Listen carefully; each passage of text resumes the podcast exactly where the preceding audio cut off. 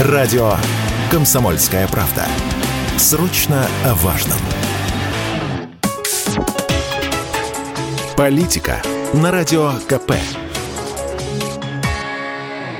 Владимир Варсобин для радио «Комсомольская правда». Моя любимая загадка – почему русский человек, наследник великой русской литературы, Герцена, Белинского, Достоевского, Пушкина, Лермонтова, так желает цензуры?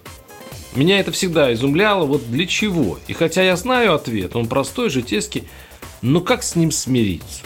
По опросу в ЦИОМ 63% респондентов за государственную цензуру. Причем это исследование было приурочено, как не смешно, к Дню российской печати, который случится послезавтра.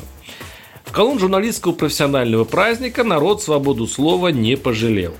И тут дело не в военной цензуре и в СВО. В 2008 году сторонников цензуры было почти столько же, 58%. Люди добрые, честные, хорошие. Давайте признаемся себе. Свобода слова нам не нужна. Кстати, знаете, как выглядит усредненный портрет желающего цензуры? Цитирую в целом. Типичным сторонником цензуры оказывается жительница провинции старше 45 лет со средним или специальным образованием, предпочитающая телевидение всем остальным СМИ. А теперь, внимание, логика этой провинциальной женщины. Она желает, чтобы чиновники сами решали, что народу читать и смотреть. Как решат, то народ и узнает. При этом новая загадка – рассчитывает, что тем самым государство избавит аудиторию от фейков. И одновременно та самая среднестатическая русская женщина, уверен, традиционно не доверяет и где-то даже презирает чиновничество, которое в том-то и парадокс, будет ее от фейков ограждать. И тут хотелось бы поинтересоваться у российского большинства, а вы уверены, что ограждать чиновники будут от фейков, а не от правды?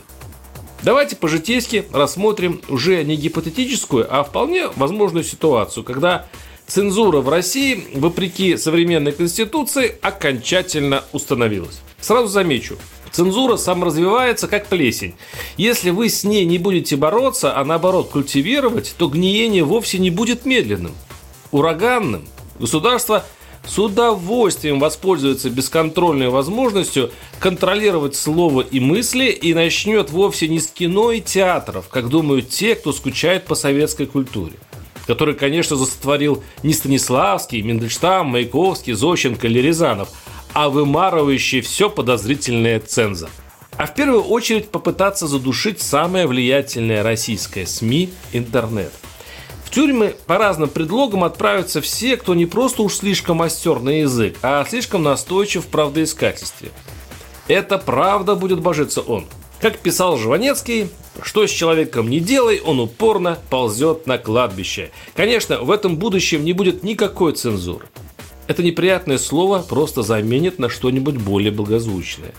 Но в любом случае это будет не вина власти, которая просто берет – а неистребимое желание народа отдать.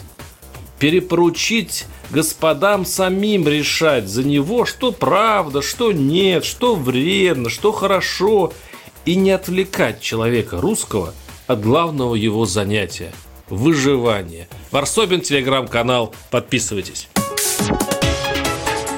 Политика на радио КП.